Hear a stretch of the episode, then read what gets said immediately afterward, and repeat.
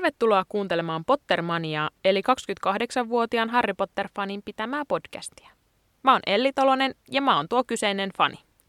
Mulla on kertonut vuosien aikana paljon erilaisia huomioita ja teorioita, joita mä haluan jakaa nyt muidenkin tietoon. Tässä podcast-sarjassa mä käsittelen aihe kerrallaan kirjasarjan ilmiöitä ja tarjoan salakäytävän sen mysteereihin.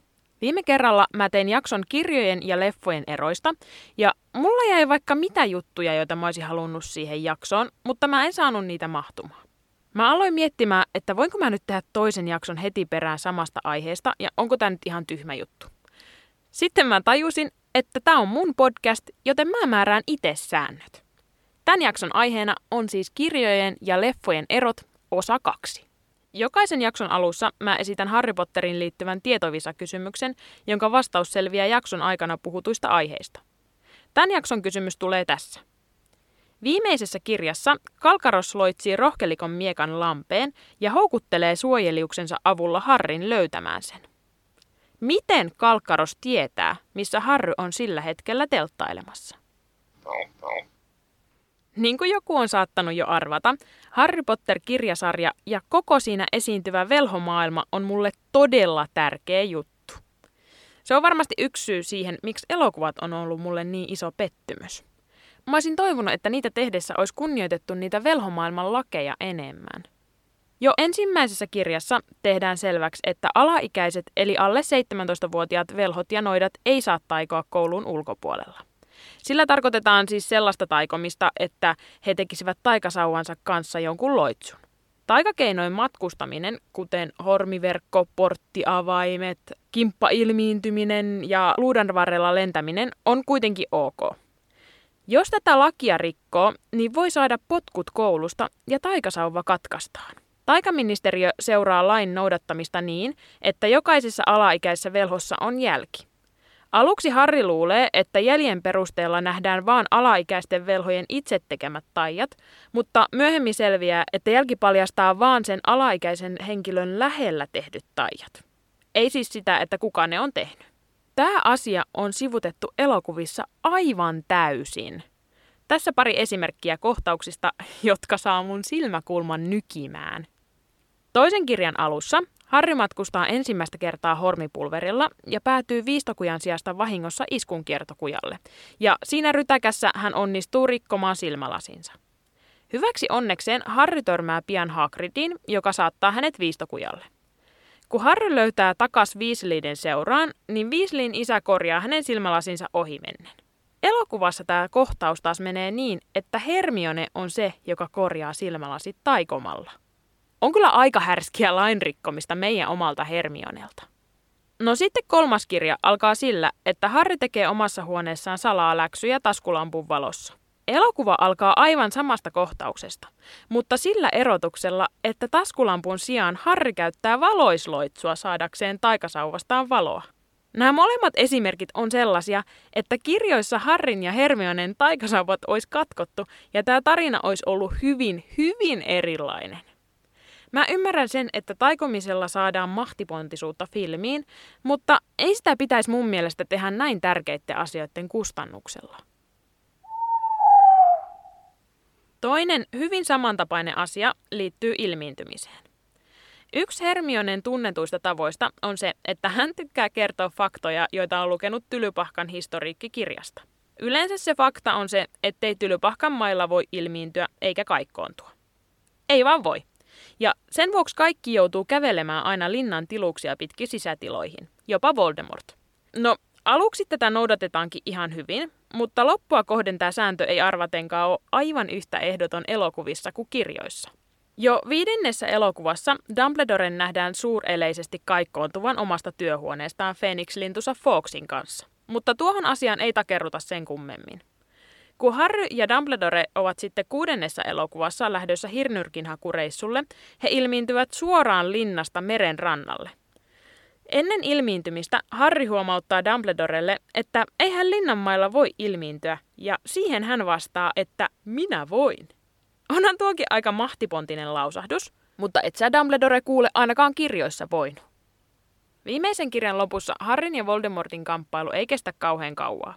Ainoastaan seitsemän sivun verran siitä, kun Harry paljastaa olevansa elossa, siihen kun Voldemort kuolee omaan kimmonneeseen tappokiroukseensa. Tuona aikana he vain juttelevat ja kiertävät ympyrää kaikkien taisteluun osallistujien todistaessa tilannetta. Elokuvassa tätä kohtausta on pitkitetty niin paljon, että kun mä katoin sitä ekan kerran, mulla oli vaan suu ammollaan järkytyksestä.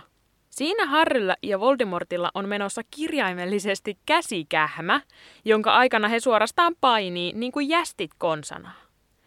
Itse loitsimista on yllättävän vähän, ja vaikka mä oon katsonut sen kohtauksen useampia kertoja, niin mä en ole vieläkään ihan täysin varma siitä, että mitä siinä oikein tapahtuu. Ilmeisesti he tämän painin seurauksena tippuvat linnan tornista ja kimppa ilmiintyvät ympäri tylypahkan tiluksia ja lopulta päätyvät kahdestaan linnan pihalle, jossa Harry vihdoin onnistuu peittoamaan hänet. Varmaan on sanomattakin selvää, mitä mieltä mä on tuollaisesta kimppailmiintymisestä tiluksilla. Ei ole mahdollista. Mulla on itellä semmonen juttu, että mä en hirveästi tykkää katsoa mitään kauhuelokuvia – Niissä käy heti sillä tavalla, että mua alkaa pelottaa niin paljon, että mä näen vaan pahoja unia koko seuraavan yön. Näissä kirjoissa ja leffoissa on onneksi se hyvä puoli, että vaikka meno meneekin loppua kohden todella karuksi ja raaksi, niin silti nämä on kyllä mun mielestä enemmän semmoista seikkailua kuin kauhua. Kaksi kohtausta on kuitenkin saatu kuvattua niin karmivasti, että mä säikähän ja hikoilen joka kerta, kun mä katon ne. Ensimmäinen on kuudennessa elokuvassa, kun Harry ja Dumbledore on hakemassa hirnyrkkiä merenrannalta ja päätyvät luolan sisällä olevan järven keskellä olevalle saarelle. Ihan hirveetä on se, että järvi on täynnä manaliuksia, eli ruumiita, jotka Voldemort on ottanut valtaansa, ja koko ajan ilmassa on semmoinen uhkan tuntu. Se on ihan käsittämätöntä, että mähän tiedän niiden hyökkäävän sieltä vedestä – Mä oon lukenut kirjat ja kattonut leffat ennenkin, mutta silti mä säikähän joka kerta oikein kunnolla. Toinen kohtaus on toiseksi viimeisessä elokuvassa, kun Harry ja Hermione menee Patilta Backshootin taloon. Vanha Patilta, tai no oikeastaan hänen ruumiinsa, on saatu tehtyä niin pelottavaksi, että kylmät väreet vaan menee. Siihen päälle vielä se hänen painostava hiljaisuutensa ja tuijotus. Siinä on kyllä kaikin puolin pelottava ja vastenmielinen kohtaus, jonka seuraukset eli Harren sauvan katkeaminen on tosi inhottavat. Ainoa mitä mä olisin tuohon kohtaukseen toivonut lisää on Voldemortin saapuminen sinne, niin kuin kirjassakin. Tarkemmin ajateltuna ei tunnu oikein loogiselta, että miksi Voldemortin käärmen Nagini ei olisi hälyttänyt isäntänsä paikalle, jos hänet kerran oli laitettu sinne just odottamaan Harria. Mä tuossa jo vähän sivusinkin seuraavaa asiaa. Viimeisessä kirjassa tuodaan usein esille, kuinka Harry luottaa omaan Feeniksin sulkasauvansa tavallistakin enemmän. Hän kokee, että just se sauva on pelastanut hänet monesta pinteestä, eikä yksikään muu sauva voi olla yhtä hyvä kuin hänen spesiaalisauvansa. Hän on niin syvällä tässä ajattelussa, että hetken hän jopa pohtii, voisiko hänen sauvansa olla taruista tunnettu voittamaton seljäsauva – mutta sitten muistaa, että ei hänen sauvansa ollut seljaa, vaan piikkipaatsama. Kun tuo sauva sitten traagisesti katkeaa, Harrylla on henkisesti aika kovat paikat. Hän joutuu käyttämään ensin Hermionen sauvaa ja sitten jonkun tuntemattoman kaapparin sauvaa, eikä ne kumpikaan toimi yhtä hyvin kuin hänen oma sauvansa oli toiminut.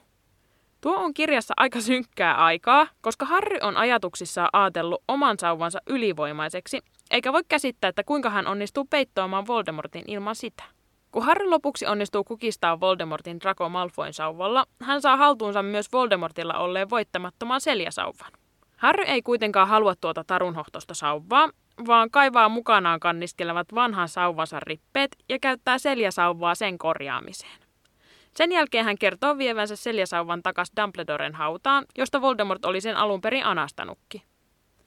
Käytännössä mitään tästä ei ole saatu mahtumaan elokuvaan, vaan sen lisäksi, että Harry ei päätä korjata vanhaa sauvansa, hän päätyy katkaisemaan myös seljäsauvan.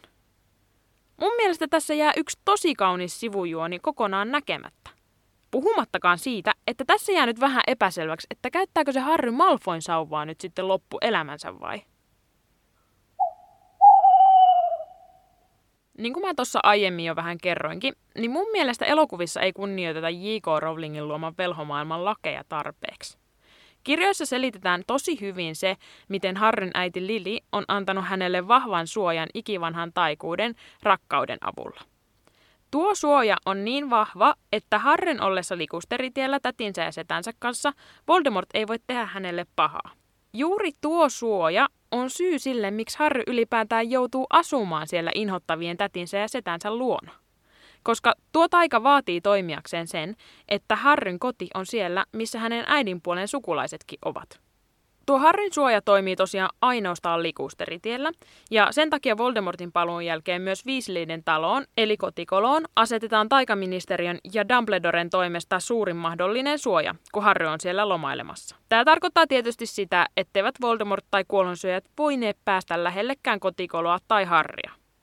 Esimerkiksi kuudennessa kirjassa Harry Potter ja puoliverinen prinssi Harry viettää mukavan rauhallisen joulun yhdessä Weasleyden ja muiden Phoenixin kiltalaisten kanssa. Aika moni saattaa jo arvatakin, mihin suuntaan mä oon tässä menossa.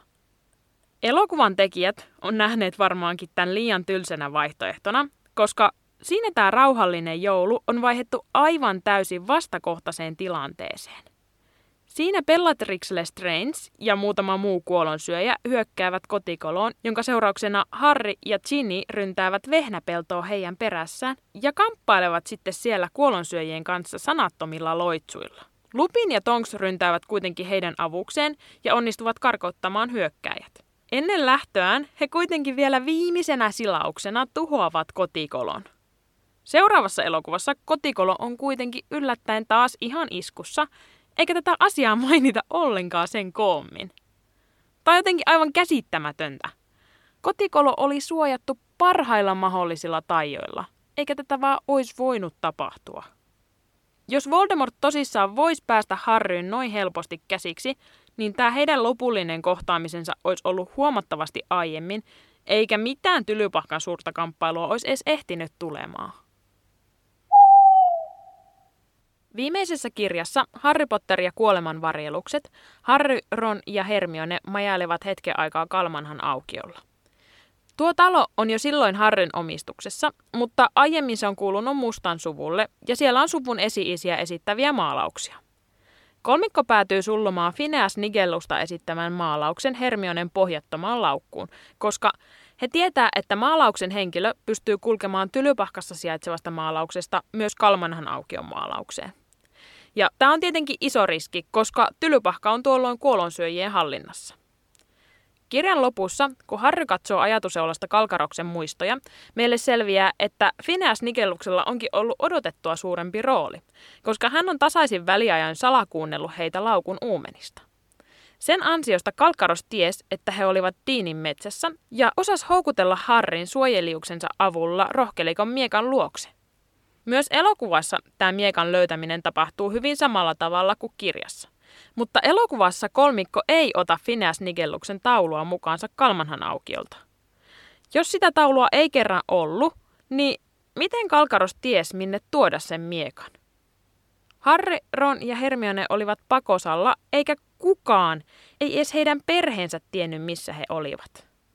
Tässä päästään taas siihen, ettei elokuvan tekijät paljon välittänyt turvaloitsuista tai niiden tehoista.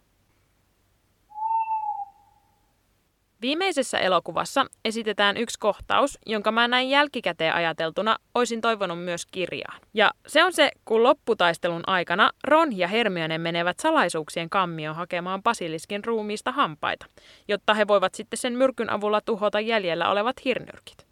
Kohtauksessa Hermione tuhoaa puuskupuihin kupissa olleen hirnyrkin, jonka jälkeen kammiossa olleet vedet räjähtää ilmaa ja kastelee joka paikan. Kirjan kohtaukset on pääasiassa kaikki Harryn näkökulmasta, joten ihan ymmärrettävää, että tuota kohtausta ei ole siellä, vaan Harry kuulee tästä kaikesta Ronilta ja Hermionelta jälkikäteen. Tällaiset lisäilyt, jossa ei muuteta itse tarinaa, on just se syy, miksi nuo leffat on todellakin katsomisen arvoisia. Nyt on aika taas lopettaa tämä jakso. Kiitos kun olit kuulolla ja kiitos ihan älyttömästi kaikista palautteista, mitä te olette mulle laittanut. Muista ottaa seurantaa Instassa Pottermania podcast ja kerro mulle siellä, että mitä mieltä olit tästä jaksosta. Kuulemisiin!